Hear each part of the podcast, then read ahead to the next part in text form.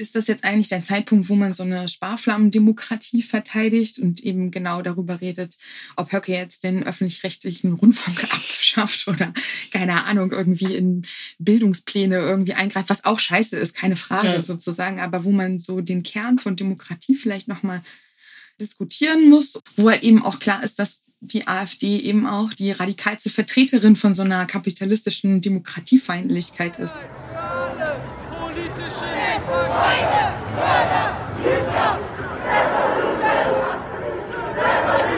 Analyse und Kritik. Der Podcast für linke Debatte und Praxis. Herzlich willkommen zum AK-Podcast. Ich bin Gina und sitze hier heute mit Karina und Johannes. Die beiden sind Redakteurin bei Analyse und Kritik und haben den Schwerpunkt Hätte, Hätte, Dichterkette im Februar betreut. Könnt ihr euch einmal kurz vorstellen? Ja, also ich bin Karina. Ich bin seit 2019 Redakteurin bei Analyse und Kritik. Meistens beschäftige ich mich mit Nazis, aber auch viel mit Repressionsthemen. Und manchmal treibt es auch irgendwelche Blüten und ich schreibe irgendwas über Theatersachen oder so, weil das sonst alles zu frustrierend wird. aber das sind eigentlich so ein bisschen die Kernthemen, genau. Okay. Ich bin Johannes und seit gut drei Jahren jetzt bei AK meine Themen sind meistens Feuilleton-Themen, also viele Buchrezensionen, Historisches gerne. Rassismus und Antirassismus mache ich auch gerne und viel. Und äh, internationale Themen mittlerweile mehr als früher. Okay, vielen Dank. Könntet ihr zum Einstieg einmal kurz das Thema des Schwerpunktes umreißen? Naja, also wir sehen ja Land auf, Land ab, viele Demonstrationen gegen die AfD gerade stattfinden, weil ja jetzt irgendwie diese Korrektivrecherche rausgekommen ist und da so ein bisschen die rechten Planspiele von der AfD und ihren Deportationen von Millionen Menschen nochmal öffentlich äh, gemacht worden sind. Und auch wenn da jetzt eigentlich aus unserer Sicht jetzt nicht viel Neues zutage gefördert wurde, ähm, war das ja scheinbar irgendwie der Punkt, wo die Leute gesagt haben, so, uns macht die AfD wahnsinnig Sorgen und wir müssen jetzt irgendwie die Lethargie abschütteln und auf die Straße gehen. Und wir gucken uns jetzt eigentlich so ein bisschen an, wer organisiert da diese Proteste? Was müssen wir eigentlich von denen halten? Was bringt das überhaupt? Bringt das überhaupt was? Wir fragen uns, wo ist eigentlich die Antifa in diesem, in diesem, in dieser ganzen Gemengelage? Und wir gucken uns natürlich auch an, was ist denn eigentlich im Osten los und was bedeuten denn diese Proteste im Osten? Denn ich sag mal so, wenn man sich das jetzt überlegt, dass in Hamburg irgendwie äh, 180.000 Menschen auf die Straße mhm. gehen, dann ist das schon fast so ein bisschen Gratismut.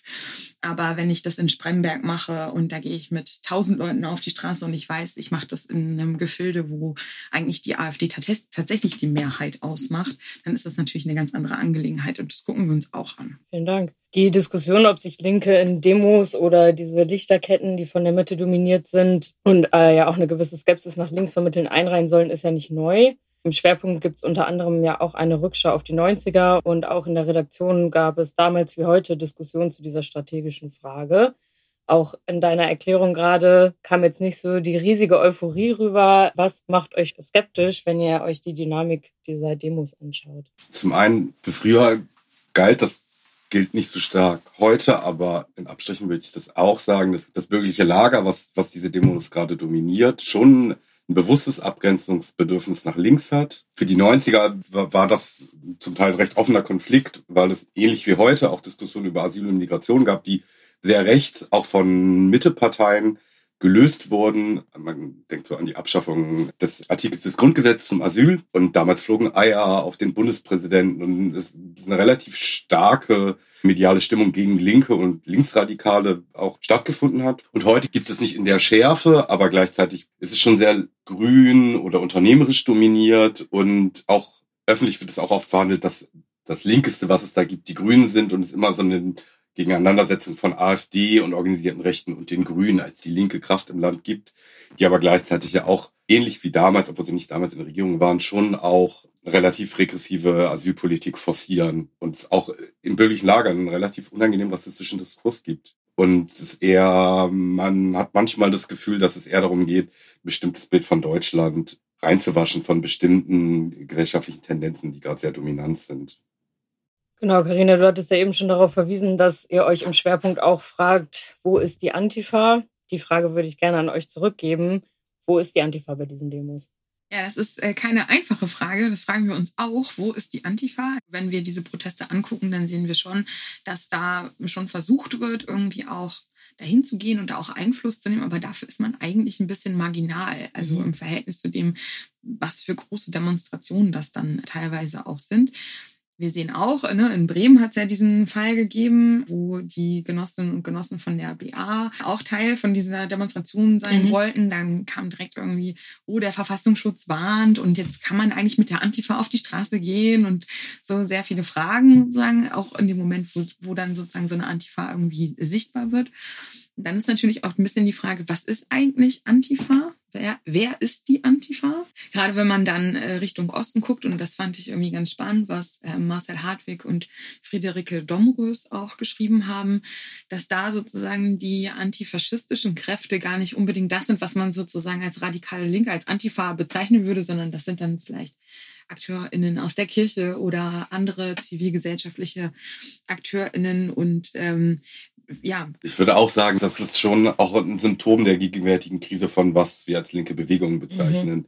Antifa war ja auch immer, ob es dann die dominante politische Struktur eine Zeit lang für Linksradikale war oder ein Teilbereichskampf, lebte auch davon, wenn linke Bewegungen größer waren. Wir hatten ja auch hier im Blatt öfters die Diskussion, dass die linke Bewegung gerade in der Krise ist und es ein bisschen eine Ziellosigkeit gibt und aus der Position quasi einen eigenen staatskritischen Ausdruck zu finden in so einer Bewegung ist dann weitaus schwieriger, wenn man sowieso gerade in der Defensive ist und Debatten über Neuorganisierung gerade eher auf den Plänen stattfinden als Richtungskämpfe, wo sich Leute durchsetzen. Und trotzdem ist es keine Zeit, um den Kopf in den Sand zu stecken. Und wenn man sich fragt, was man denn jetzt eigentlich tun kann, wenn man Antifa sein will, gibt es dann ja im Anschluss an den Podcast noch zehn praktische Tipps, was man direkt tun kann, um die Local Antifa zu sein. Was für eine Überleitung. Vielen Dank. Du nimmst mir meinen Job weg. Carina, du bist ja schon ein paar Mal jetzt auf die Geschehnisse in Ostdeutschland eingegangen und da wäre jetzt auch nochmal die Frage, es gab super große Demos in Hamburg, in Berlin, in München, die auch an sich bestimmt gut und wichtig sind, aber ihr geht im Schwerpunkt ja auch darauf ein, eben nochmal explizit diese ostdeutsche Perspektive anzuschauen. Warum ist das gerade so wichtig? Zum einen ist es ja so, dass noch in diesem Jahr drei Landtagswahlen in ostdeutschen Bundesländern anstehen.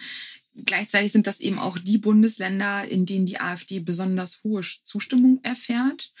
Und was ich auch aus dem Text von Marcel Hartwig und Friederike Domrös noch äh, mal gelernt habe, ist, wie fragmentiert die Zivilgesellschaft dort vor Ort ist. Das heißt, ähm, die sagen auch nur, die großen Akteure fehlen. Äh, seit Jahrzehnten wird ähm, das Engagement gegen die extreme Rechte im Osten weniger von großen Organisationen gemacht, als vielmehr durch kleine Netzwerke von kleinen Initiativen und Einzelpersonen. Das finde ich ist irgendwie nochmal ein wichtiger Punkt. Die beiden analysieren das als Ursache sozusagen dafür steht, dass es eine immer noch andauernde Schwäche von Parteien, Gewerkschaften und Verbänden in kleinstädtischen und ländlichen Regionen im Osten gibt. Und was sie auch sagen, ist, dass der viel zitierte vorpolitische Raum, also das, was sozusagen im Fußballverein, irgendwie auf dem Schulhof, in der Freiwilligen Feuerwehr, sonst wo stattfindet, eben in diesen kleinstädtischen und ländlichen Regionen im Osten, also in Sachsen zum Beispiel, fest in konservativer Hand ist und auch mit der CDU verbunden ist und dass es aber informelle vorpolitische Räume gibt, in denen sozusagen die extreme Rechte schon längst normalisiert ist. Ne? Mhm. Also wo man Rechtsrockkonzerte feiern kann, wo man Sonnenwend feiern macht, wo rechte Symboliken irgendwo Teil der Alltagskultur sind und als komplett normal gelten. Das ist auch eine Art von Verschränkung von diesen beiden vorpolitischen Räumen, diese CDU und diese extrem rechte Alltagskultur sozusagen auch miteinander verwoben sind. Das finde ich ist wichtig, um zu verstehen, was das eigentlich bedeutet. Mhm. Und warum wir uns das auch angucken, ist, dass was uns Polylux auch so ein bisschen mit auf den Weg gegeben hat. Die stellen nochmal heraus, dass der Osten eben nicht erst seit der Gründung der AfD vor über zehn Jahren Labor von rechten Planspielen ist, sondern eben halt auch schon sehr viel länger. Sie schreiben von rassistischen Drangsalierungen, sexistische und queerfeindlichen Ausgrenzungen von Menschen. Und sie schreiben eben auch, dass sie befürchten, dass äh, es noch eine stärkere Abwanderung der Zivilgesellschaft geben könnte, wenn die AfD in Regierungsverantwortung kommt. Sie sagen, das ist sozusagen Entwicklung zwei Gründe oder zwei, zwei schlimme Punkte da drin gibt. Nämlich einmal, dass der alltägliche Terror jetzt schon eigentlich schwer auszuhalten ist und das sich natürlich auch nochmal verstärken würde, wenn die AfD in Regierungsverantwortung käme. Und zum anderen sagen sie, dass sie auch befürchten, dass die Zivilgesellschaft abwandert, weil die Leute ihre Jobs verlieren. Mhm. Jetzt könnte man sich ja fragen, okay, was für Jobs stehen denn da eigentlich auf dem Spiel? Ne? Also wenn die AfD da irgendwie in Regierungsverantwortung käme und äh, die sagen, das betrifft eben nicht nur dezidiert linke oder antifaschistische Bildungseinrichtungen, sondern auch Theater, Clubs, äh, Universitäten. Und sie sagen auch, dass diese ähm, Entwicklungen auch vor Unternehmen nicht halt machen werden. Was die eben versuchen ist, das Bild von einem anderen Osten zu zeichnen und von einem solidarischen Osten.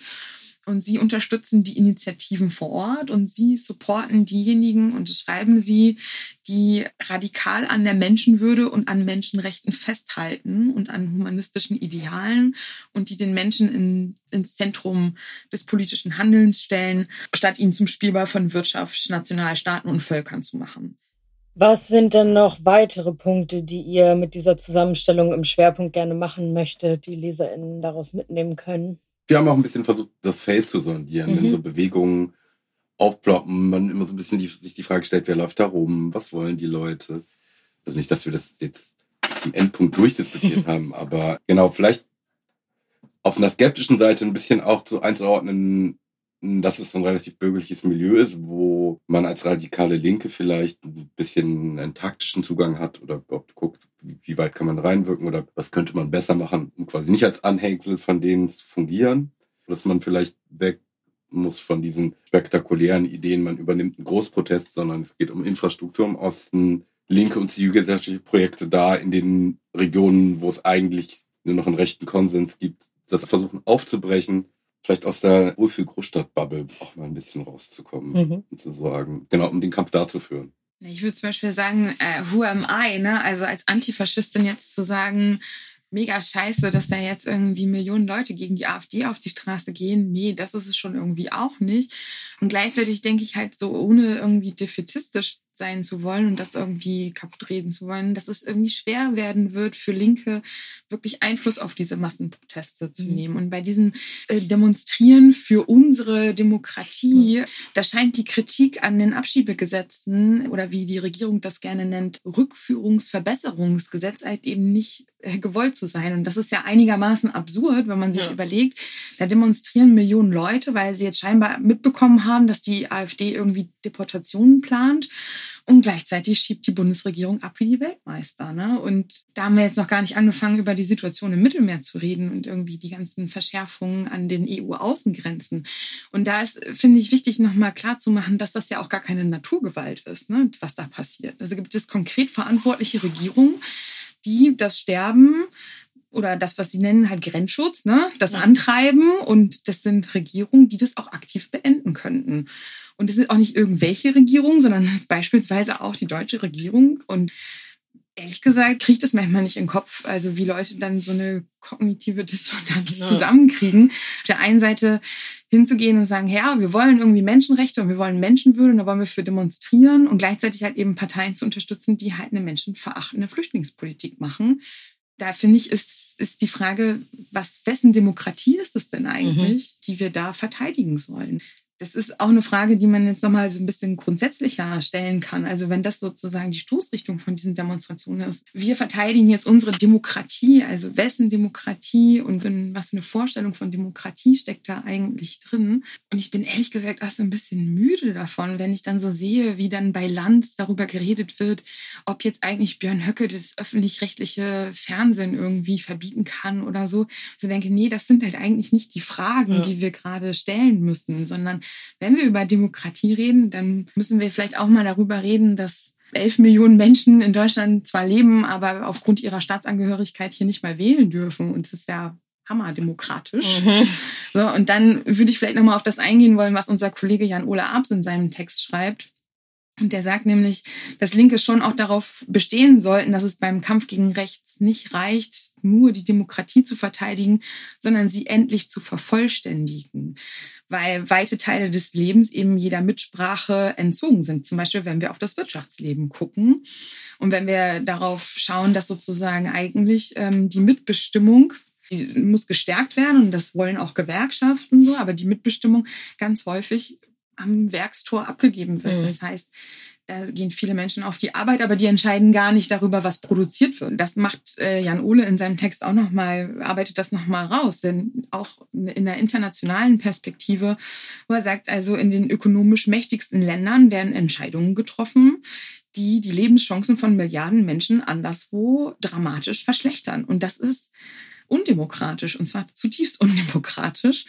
Und deswegen ist es die Frage, was ist es denn für eine Demokratie, die wir wollen und brauchen? Und ist das jetzt eigentlich der Zeitpunkt, wo man so eine Sparflammendemokratie verteidigt und eben genau darüber redet, ob Höcke jetzt den öffentlich-rechtlichen Rundfunk abschafft oder keine Ahnung, irgendwie in Bildungspläne irgendwie eingreift, was auch scheiße ist, keine Frage ja. sozusagen, aber wo man so den Kern von Demokratie vielleicht nochmal diskutieren muss, wo halt eben auch klar ist, dass die AfD eben auch die radikalste Vertreterin von so einer kapitalistischen Demokratiefeindlichkeit ist und man diesen Punkt sich angucken muss und da offensive Visionen für tatsächliche demokratische Verhältnisse entwickeln muss, um dem was entgegenzusetzen. Dann schauen wir vielleicht noch mal ein bisschen über den Schwerpunkt hinaus auf die aktuelle Ausgabe.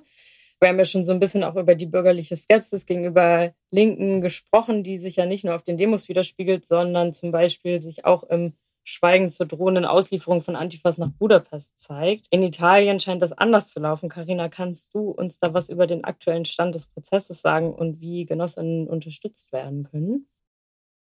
Also ich kann es mal versuchen. Erstmal gab es gute Neuigkeiten und das ist ja auch schon mal was ja. in these days. Und zwar ist am 13. Februar in Mailand entschieden worden, dass Gabriele M. aus Italien vorerst nicht nach Ungarn ausgeliefert werden soll. Gabriele M. war im November letzten Jahres aufgrund eines europäischen Haftbefehls festgenommen worden und die ungarischen Behörden werfen ihm die Beteiligung an zwei Angriffen auf Neonazis im mhm. Zusammenhang mit dem sogenannten Tag der Ehre in Budapest im letzten Jahr vor. Es gab jetzt sozusagen eine längere Debatte darüber, ob der jetzt ausgeliefert werden soll. Und da war dann auch ein Brief von Ilaria S., die schon seit einem Jahr in ungarischer Haft sitzt, ziemlich wichtig, weil daraus nochmal hervorgeht, was für krasse Haftbedingungen das eigentlich sind, in, unter denen sie da zu leiden hat. Sie berichtet davon Bettwanzen, äh, darüber, dass da Kakerlaken, Mäuse und äh, so in, in den Fluren, also ganz, ganz schlimme Bedingungen sozusagen ähm, vorherrschen. Und sie berichtet eben auch, dass sie gar keinen Kontakt, also über sechs Monate keinen Kontakt zu ihrer Familie haben durfte. Und diesen Brief haben dann die Anwälte von Gabriele M. vorgelegt. Mhm. Und dann hat schon mal so ein erster Staatsanwalt gesagt, oh, das sehen wir irgendwie nicht, dass wir den ausliefern sozusagen. Dann ist das immer wieder, also dann gab es immer Anhörung, Anhörung, Anhörung sozusagen. Und jetzt gab es eben äh, ist das immer wieder verschoben worden. Und jetzt gab es diese Entscheidung, dass man das vorerst nicht machen will. Also dieses Gericht in Mailand wird jetzt sich sozusagen mit ungarischen Behörden darüber beraten, welche Möglichkeiten es noch geben kann, um Gabriele M. eben nicht auszuliefern. Also sowas wie zum Beispiel den in italienischer Haft sozusagen zu nehmen und vielleicht das Verfahren von dort auszuführen. Das weckt natürlich jetzt auch so ein bisschen Hoffnung. Die Anwälte und auch der Vater von Ilaria S. haben halt schon lange eine Petition gestartet. Die ist auch von sehr, sehr vielen Menschen in Italien unterstützt worden. Die haben halt eben versucht, schon mehrfach Ilaria S. wieder nach Hause zu holen, also nach Italien zu holen und sie eben diesem rechtsautoritären Staat mhm. zu entziehen und diesen schlimmen Haftbedingungen. Und das ist aber bisher immer abgelehnt worden. Und jetzt gibt es natürlich die Hoffnung, dass wenn eine Lösung für Gabriele M. gefunden wurde, dass man so eine Lösung dann eben auch, auch für Ilaria S. anwenden könnte. Das steht halt noch so ein bisschen in den Sternen, aber genau, man muss halt mal abwarten und die Anwälte versuchen da auf jeden Fall alles. Und was auch spannend ist, ist, dass das nicht nur die Anwälte sind, sondern dass da inzwischen sozusagen eigentlich alle Hebel der großen Diplomatie in Bewegung gesetzt worden sind. Das heißt, so eine Giorgia Meloni, wo wir wissen, das ist eine extrem rechte Ministerpräsidentin aus Italien, ähm, und die redet dann mit ihrem Amtskollegen Viktor Orban mhm. ähm, aus dem rechtsautoritären Ungarn und sagt, hey, ihr müsst mal dafür sorgen, dass die menschenwürdige Bedingungen irgendwie in der Haft hat. Und auch der italienische Außenminister war involviert und der Justizminister war involviert. Und das ist irgendwie spannend zu sehen, wie so eine Dynamik in Italien funktioniert. Und dann guckt man jetzt nach Deutschland. Mhm. Und in Deu also aus Deutschland sitzt halt Tobias E., genauso wie Ilaria S., schon seit einem Jahr in ungarischer Haft. Und in Deutschland wartet Maja T. eben auf die Entscheidung ähm, des Kammergerichts Berlin, ob Maja T. aufgrund des internationalen Haftbefehls aus Ungarn eben jetzt auch einen Auslieferungsbefehl bekommt.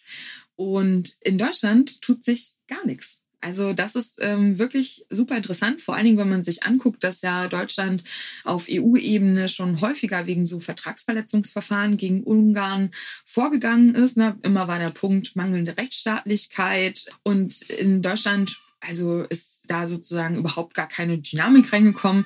Stattdessen ist es eigentlich eher andersrum. Also Deutschland nutzt halt eben diese vermeintlichen Ermittlungsergebnisse aus Ungarn, um die eigenen Interessen zu benutzen und führt eben diese Ermittlungsergebnisse auch in das deutsche Verfahren ein. Der Anwalt Sven Riechwin von Maya T., der macht tatsächlich so einen Guantanamo-Vergleich und mhm. sagt halt, das ist Guantanamo-mäßig lagert Deutschland einen Teil seiner Rechtsverfolgung aus und ist eben nicht an hiesige rechtsstaatliche Grundsätze gebunden. Was heißt das? Also, da sitzen Leute in ungarischer Haft und da gehen halt deutsche Ermittler dahin und verhören die da. Und ich sag mal, diese Haftbedingungen sind ja so, dass die Leute ja auch mürbe gemacht werden. Ne? Das ist ja furchtbar sozusagen, was die da äh, durchmachen.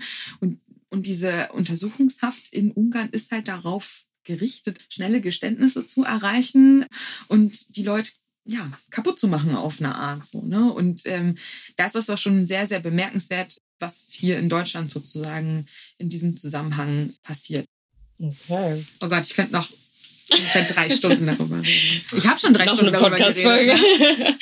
ja, aber ist ja auch wirklich spannend. Genau, Johannes, dann kommen wir auch nochmal zu dir. Paul und du, ihr habt einen Artikel anlässlich des Black History Month geschrieben und darin den ehemaligen KZ-Häftling Anton de Koom porträtiert.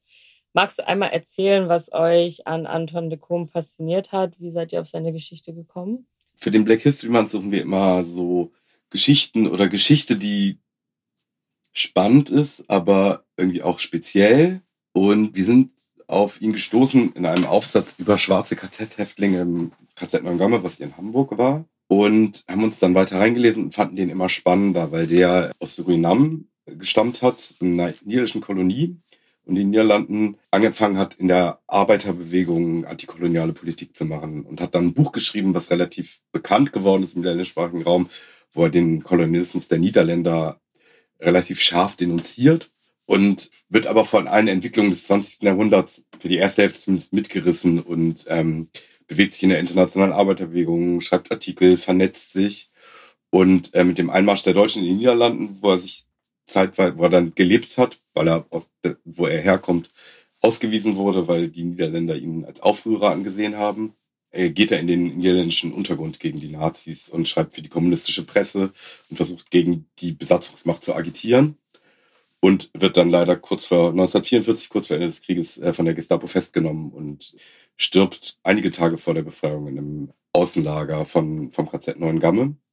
Und wir haben uns ein bisschen in Akten reingewühlt und fanden es eine relativ spannende Persönlichkeit, die alle großen Konflikte der ersten Hälfte des 20. Jahrhunderts quasi in seiner Person vereinigt. Also Antirassismus, Antikolonialismus, Antifaschismus und über versucht hat, äh, in diesen Konflikten eine Position zu machen, auf der Seite von Arbeiterinnen oder Kolonisierten zu stehen oder gegen den Faschismus aufzustehen. Ja, deswegen dachten wir, es sei spannend, sich mit ihm mal zu beschäftigen. Ja, das klingt so auf jeden Fall. Karina hat ja eben schon den Werbeteaser übernommen. Dieses Mal gibt es keine Antifa-Nachrichten, dafür aber zehn tolle Tipps und Tricks für stabile Antifa-Arbeit. Be Your Local Antifa. Be Your Local Antifa.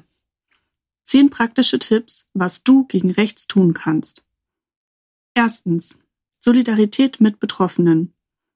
Die Fälle rechter, rassistischer und antisemitischer Gewalt nehmen seit Jahren zu, mit krassen Folgen für die Betroffenen.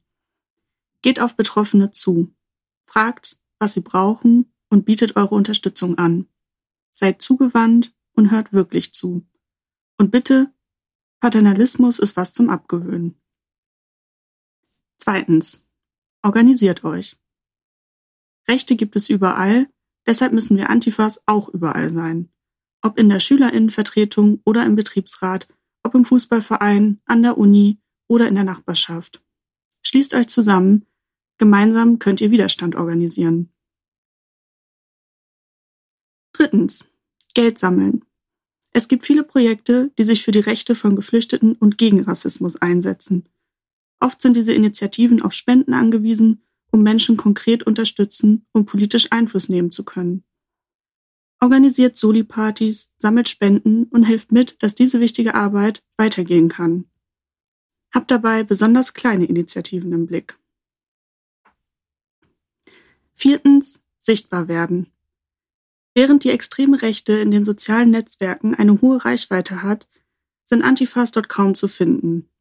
Klar, Antifas wollen und müssen oft ihre Identität vor Nazis schützen, aber das muss doch auch möglich sein, ohne das Internet komplett zu verkacken. Fünftens, Mittel der Wahl. Viele Wege bedeuten Antifa. Die Aktionsformen sind unterschiedlich. Und das ist auch gut so. Solange ihr das Ziel teilt, den Nazis das Leben schwer zu machen, bleibt solidarisch und distanziert euch nicht voneinander. Sechstens. Erinnern heißt kämpfen. Seit Jahrzehnten kämpfen Überlebende und Angehörige von Opfern rechter, rassistischer und antisemitischer Gewalt gegen das Vergessen und gegen das Ignorieren rechter Gewaltverbrechen in Deutschland. Sie fordern Aufklärung, Gerechtigkeit und Konsequenzen, Zeigt den Angehörigen und Betroffenen, dass sie nicht allein sind. Unterstützt ihre Forderungen und geht mit ihnen auf die Straße. Siebtens. Recherche. Damit rechte Kader nie Feierabend von der Antifa haben, ist es gut, sie aus der Deckung zu holen. Es gibt Recherchenetzwerke, die Informationen sammeln und aufbereiten. Eine bekannte Plattform ist zum Beispiel exifrecherche.org. Informationen zu Veranstaltungen und Personen der Neonazi-Szene werden dort gern entgegengenommen. Achtens. Haltet den Schnabel.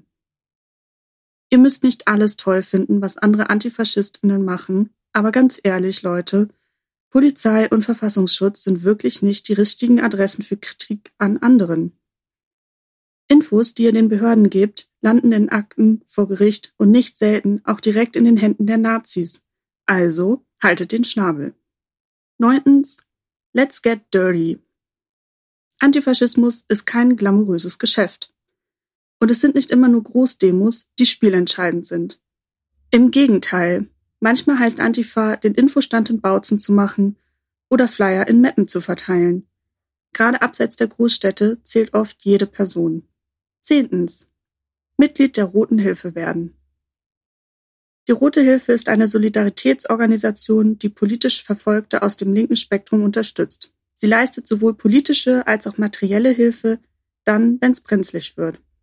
Je mehr Menschen Mitglied der Roten Hilfe sind, desto besser können Menschen unterstützt werden, die sich einem Strafverfahren ausgesetzt sehen.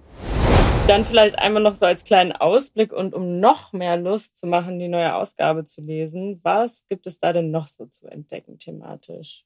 Zum einen wird es einen sehr langen analytischen Artikel geben, wie geht es mit der deutschen Wirtschaft weiter. Es gibt ja die Krisenpropheten, die sagen, ah, es geht bergab, die Einschätzungen sind unterschiedlich und von unseren beiden Kolleginnen Lene und Guido kann man eine längere Analyse lesen. Was heißt das? Was könnte passieren? Dann haben wir wie seit dem Oktober jede Ausgabe was zum gegenwärtigen Krieg in Gaza. Aber wir haben bei AK ja immer etwas den Anspruch zu gucken, was sagt die Linke oder wie ist die gesellschaftliche Stimmung und keine reine Kriegsberichterstattung zu machen. Wir haben einen Text zur äh, gesellschaftlichen Stimmung in Israel und Kriegsbegeisterung, ein Interview mit Leuten aus der israelischen Friedensbewegung. Okay, das klingt auf jeden Fall richtig spannend. Ja, dann hoffe ich, dass ihr Spaß hattet und dass auch die HörerInnen Spaß hatten bei dieser zweiten Podcast-Folge. am Freitagabend. Wir tun alles für euch. Immerhin gab's Bier. Immerhin gab's Bier. Immerhin gab's Bier. Genau, und äh, wir freuen uns, wenn ihr auch beim nächsten Mal wieder dabei seid. AK fleißig liest, uns gerne auch Feedback an redaktion.akweb.de sendet und uns natürlich auch gerne weiterempfiehlt. Wir hören uns beim nächsten Mal. Bis dahin.